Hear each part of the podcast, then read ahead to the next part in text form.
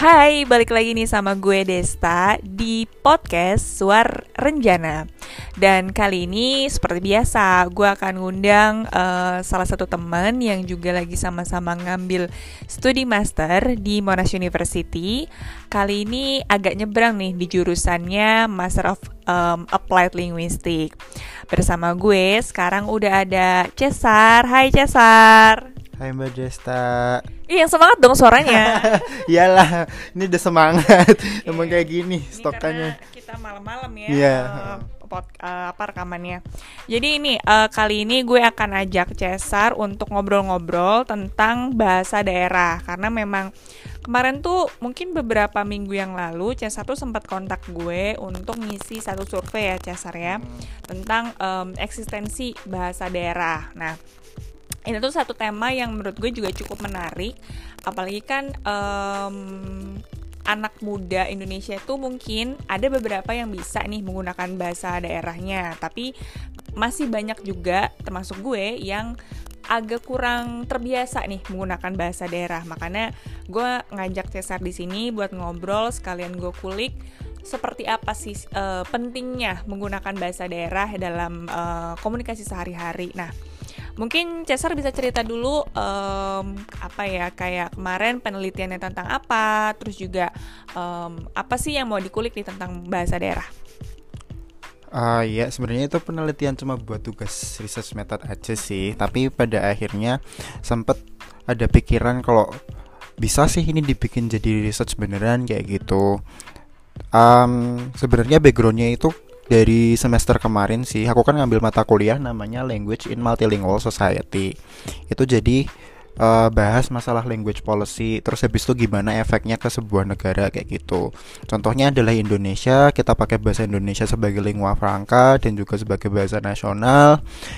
Um, jadi gini kalau semisal bahasa Indonesia itu jadi bahasa nasional efeknya adalah dia akan menjajah bahasa-bahasa daerah. Padahal kita adalah negara yang sangat ini menghargai banget yang namanya budaya, menghargai banget yang namanya bahasa. Mereka berdua adalah dua hal yang gak terpisahkan dan saling mempengaruhi satu sama lain kayak gitu. Masalahnya adalah ketika kita pakai bahasa Indonesia sebagai bahasa nasional, sebagai bahasa ofisial, otomatis semua orang dalam ranah resmi harus pakai bahasa Indonesia. Nah, semakin banyak orang yang nggak bisa pakai bahasa daerah karena bahasa daerah itu satu diajarkan di sekolah iya untuk beberapa bahasa daerah, tapi masalahnya dia tidak punya fungsi sosial selain digunakan untuk komunikasi sehari-hari seperti itu. Uh, mungkin nih teman-teman ada yang sedikit bingung kayak lingua franca itu apa nih? Oh, iya. Ini kan oke okay deh kalau misalkan di kalangan sekolah terutama yeah. anak-anak linguistik nih ngerti nih. Cuman kalau pendengar kita kan uh, apa ya beragam nih. Mungkin Cesar bisa kasih tau dulu nggak term lingua franca itu artinya gimana? Lingua franca itu kayak bahasa yang dipakai buat um, kepentingan sehari-hari. Contohnya juga uh, bukan cuma untuk komunikasi sih, tapi juga untuk berdagang. Terus habis itu untuk uh, mengurusi hal-hal dalam ranah resmi seperti ketika kita ngurusin hal-hal sipil, KTP atau apa itulah yang gampang-gampang itu. Nah, itu kita pakai lingua franca. Cuman lingua franca itu bukan yang sistemnya itu formal, tapi dia masih bisa terpengaruh sama bahasa lain kayak gitu. Itu sih. Nah, berarti sebenarnya uh, tadi jadi dilema juga ya. Yeah. Uh, satu sisi di mana uh, ada urgensi untuk menggunakan bahasa Indonesia sebagai bahasa resmi, hmm. tapi uh, apa ya? Mungkin kedudukannya bahasa daerah ini bisa tergeser dengan tadi uh, apa ya? Secara resmi bahasa Indonesia digunakan sebagai bahasa pemersatu. Nah, um, kalau Cesar sendiri kan dari Jawa ya, dari Jawa Tengah gitu. Jadi mungkin terbiasa juga menggunakan bahasa Jawa dalam uh, berkomunikasi sehari-hari. Nah, terus aku pengen tanya juga nih kayak um, kan Cesar uh, kuliah di sini mau nggak mau kan juga menggunakan bahasa Inggris kan. Uh, gimana sih sebenarnya tuh kayak apa ya pembagian porsinya uh, menggunakan bahasa Indonesia, terus juga bahasa daerah dan juga bahasa Inggris ketika memang uh, Cesar sekarang lagi kuliah S2 di sini. Kalau di itu sih sebenarnya sebenarnya gini, untuk bahasa daerah itu dia itu masih dalam tahap apa ya? ada pergeseran sih jadi belum belum semuanya punah seperti itu dan ketika kalau aku gunain bahasa aku selalu ada porsi yang beda-beda. Kalau semisal untuk ngomong dengan orang lain orang Indonesia yang tidak berasal dari Jawa maksudnya tidak berasal dari regional yang berba, eh, berbahasa Jawa aku pakainya bahasa Indonesia.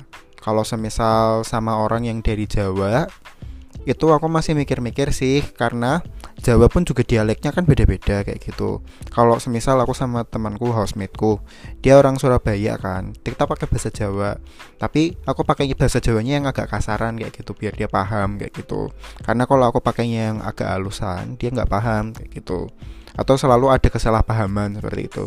Kalau untuk semisal pakai bahasa Jawa yang halus, itu ya untuk meningkatkan semangat kedaerahan aja sih karena kita kan masih sangat penting banget kan. Semangat regionalitasnya itu masih tinggi kayak gitu. Biasanya sih kalau lagi telepon sama orang tua atau kalau nggak lagi telepon sama teman yang di rumah di Indonesia maksudnya itu masih pakai bahasa Jawa yang halus juga. Bahkan kalau aku WA-an sama temenku aku masih pakai bahasa kromo. Jadi ya itu sih. Kalau bisa uh, apa pun yang ada di dalam kepala yang masih diketahui soal bahasa itu masih bisa digunakan. Karena cara melestarikannya ya pasti digunakan semuanya. Kalau bahasa Inggris ya pasti sama orang di sini pakai bahasa Inggris gitu. Nah, uh, Cesar kalau untuk uh, apa ya uh, pengajaran nih bahasa daerah sendiri gitu, karena kan uh, aku waktu kecil dari S uh, dari lahir ya sampai SMA kan aku memang di Lampung nih, aku masih dapat uh, pelajaran bahasa Lampung gitu. Ketika memang kuliah kan aku di Semarang, jadi uh, ya tadi uh, akhirnya menggunakan bahasa uh, Semarangan lah ya dengan komunikasi dengan teman-teman. Nah, kalau menurut Cesar sendiri dengan juga sekarang lagi ngambil uh, Master of Applied Linguistic, um, seberapa penting sih sebenarnya pengajaran bahasa daerah itu um, dilakukan nih di, di di tingkat sekolah? Apakah memang kayaknya penting nih gitu um, tetap diadakan atau kayaknya nggak usah deh mungkin bisa orang tuanya gitu yang yang mengajarkan um, bahasa daerah gitu. Nah itu menurut kamu kayak gimana uh, pengadaan bahasa daerah di lingkungan sekolah? Kalau menurut aku sih sangat penting sekali untuk diajarkan di sekolah. Cuman kalau untuk itu masih ada pro kontranya sih. Yang pertama Kenapa diajarkan di sekolah itu penting? Karena um, dari di sekolah itu kita akan mendapatkan banyak sekali ilmu yang kita nggak dapat di rumah. Contohnya adalah kalau aku, aku selalu dimarahin sama ibuku karena aku nggak pernah ngomong kromo sama ibuku. Nah, kenapa aku bisa kayak gitu? Karena selama di rumah ibuku nggak pernah ngomong kromo kayak gitu sekalipun ketika ibuku ngomong sama ibunya sendiri alias mbahku kayak gitu kan nah aku bisa belajar bahasa krama itu dari sekolah kayak gitu Permasalahannya adalah nggak semua materi yang ada di sekolah itu sangat komunikatif. Contohnya adalah ya kita belajar mengenai teks, kita belajar mengenai cara berkomunikasi. Cuman kalau orientasi pembelajaran bahasa di Indonesia itu kan masih terpaku pada itu uh, membaca dan menulis. Tapi untuk tidak untuk berbicara dalam ranah yang berbeda. Jadi ketika uh, gampangannya gini ketika kita disuruh pidato atau kalau nggak ketika kita disuruh ngomong biasa pasti kita akan bingung untuk shiftingnya kayak gimana kan kayak gitu. Nah kalau aku sih gini bahasa uh, jadi kesimpulannya bahasa daerah itu penting tapi yang diajarkan harusnya yang penting-penting juga kayak gitu. Ya contohnya adalah uh, bisa sih diperkaya untuk kata-kata kromo kata-kata uh, seperti penunjukan binatang dan juga hewan kayak gitu. Sebenarnya udah ada di pepak tapi kalau bisa lebih diaplikasikan lagi kayak gitu. Bukan ke hal-hal yang sangat susah kayak semisal sastra. Dalam artian kita dikasih bacaan tapi bacaannya pakai bahasa kromo yang jarang banget kita pakai kayak gitu. Jadinya kan tidak aplikatif seperti itu. Jadi penting tapi kalau bisa sesuai targetnya lah Oke, berarti kalau yang simpelnya yang bisa aku apa ya uh, analogikan adalah lebih ke kontekstual ya. Yeah. Misalkan tadi uh, lingua francanya adalah let's say uh, di lingkungan um, sekolah gitu. Nah, itu mungkin bisa penggunaan bahasa daerah di lingkungan sekolah. Jadi anak-anaknya itu kayak bisa menggunakan berinteraksi dengan teman-teman gitu. Karena memang yang aku rasakan ya uh, ketika dulu belajar juga bahasa Lampung, itu kita diajarin memang aksaranya, diajarin juga tentang babalas pantun gitu. Cuman memang uh, it's kind of like uh, agak complicated ya buat aku gitu. Karena uh, aku tidak terbiasa juga menggunakan bahasa Lampung di kehidupan sehari-hari karena uh, orang tuaku dua-duanya adalah Jawa gitu. Jadi memang sangat sedikit chance aku untuk menggunakan bahasa Lampung um, sebagai penutur ya dengan orang tua gitu. Jadi mungkin lebih kayak oh iya ya penting nih bahasa daerah gitu. Tapi memang akan lebih baik kalau tadi Cesar yang sarankan bahwa oh kayaknya mungkin bisa lebih uh, konsepnya tuh lebih di disesuaikan lah. Entah di lingkungan sekolah di lingkungan pasar atau ya pokoknya mungkin lebih banyak diaplikasikan kayak gitu. Nah uh, terus juga yang mau aku tanyakan um, ada nggak sih kayak apa ya upaya penyelamatan. Karena kan pasti ini hubungannya sama language policy juga kan. Kayak mungkin let's say dari pihak um, pemerintah atau pihak uh, guru gitu. Selama ini yang Cesar udah sempat lihat uh, ada nggak sih kayak upaya-upaya uh, progres yang dilakukan untuk penyelamatan bahasa daerah ini biar nggak punah kalau aku sih lihatnya gini sih, sebenarnya kalau untuk beberapa dek karena dia masih sifatnya kedaerahan, jadi tergantung dari tiap daerahnya kayak gitu. Kalau di kalau aku kan karena aku berada di lingkungan Jawa, jadi aku taunya yang perkembangannya di lingkungan Jawa Tengah. Secara spesifiknya, kalau di Jawa Tengah sendiri sejak tahun 2012 itu uh, sejak gubernurnya Pak Ganjar um, setiap sekolah itu diwajibkan harus ada bahasa Jawa. Dan bahasa Jawa itu emang benar-benar dikontrol sama pemerintah. Jadi kayak emang benar-benar didukung banget kayak gitu loh. Stok guru pun diusahakan gimana caranya biar bisa meningkat kayak gitu kan. Jadi kalau untuk uh, dukungannya pasti ada. Cuman untuk pengaplikasiannya alangkah lebih baiknya apabila juga diberi tempat contohnya adalah semakin banyak banget uh, alangkah baiknya kalau semisal ada peningkatan untuk uh, majalah bahasa Jawa lah. Atau kalau enggak um, ya penunjuk jalan udah ada sih banyak. Kalau penunjuk jalan kan uh, selalu dibikin bilingual. Jadi kayak di atasnya pakai tulisan aksara biasa roman yang bawahnya pakai aksara Jawa kayak gitu. Tapi kalau untuk hal lain kayak semisal um, di situs pariwisatanya terus habis itu pengenalan budayanya. Alangkah baiknya juga menggunakan bahasa Jawa kayak gitu. Jadi bukan cuman visit Semarang tapi juga uh, datangilah Semarang atau kalau enggak Sugeng Rawuh Engkang Semarang atau apa kayak gitu. Jadi kayak emang bener-bener dibikin pengenalan budayanya itu juga dari orang lokalnya. Jadi kalau bisa dikontekstualisasikan sama yang aku pelajarin kemarin um, bahkan sempat ada studi kasus di daerah di Swedia atau kalau enggak di daerah Eropa sana.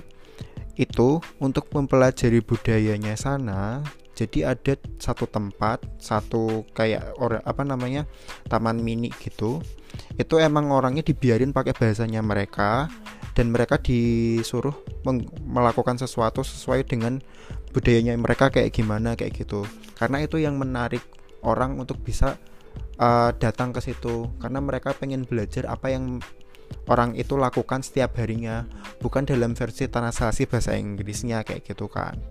Nah harusnya yang kayak gini juga yang dipromosikan Selain kita juga punya promosi dalam bahasa Inggris yang memudahkan orang luar buat bisa ke sini dan tahu informasinya apa kayak gitu.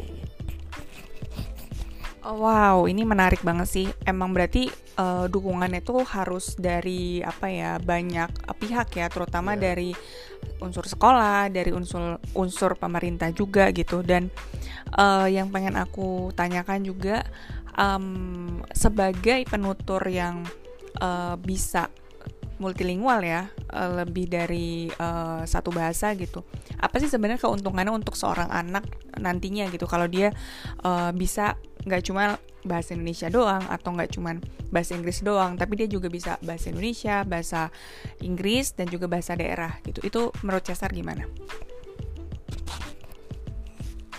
Kalau aku sih bilangnya kayak bunglon sih ya. Jadi kayak sebenarnya bukan lebih ke gimana caranya anaknya biar bisa lebih banyak bahasa yang diketahui kemudian jadi makin pintar karena space di kepalanya masih banyak kayak gitu enggak.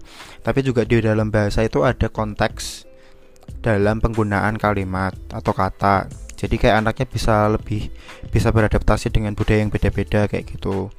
Ya kalau di bahasa Inggris memang nggak ada kromo nggak ada itu tapi kan ada grammar ada enggak grammar ada slang kayak gitu kan bahasa Indonesia juga ada ragam baku ada yang enggak di bahasa Jawa juga ada kayak gitu atau mungkin di bahasa daerah yang lainnya seperti itu.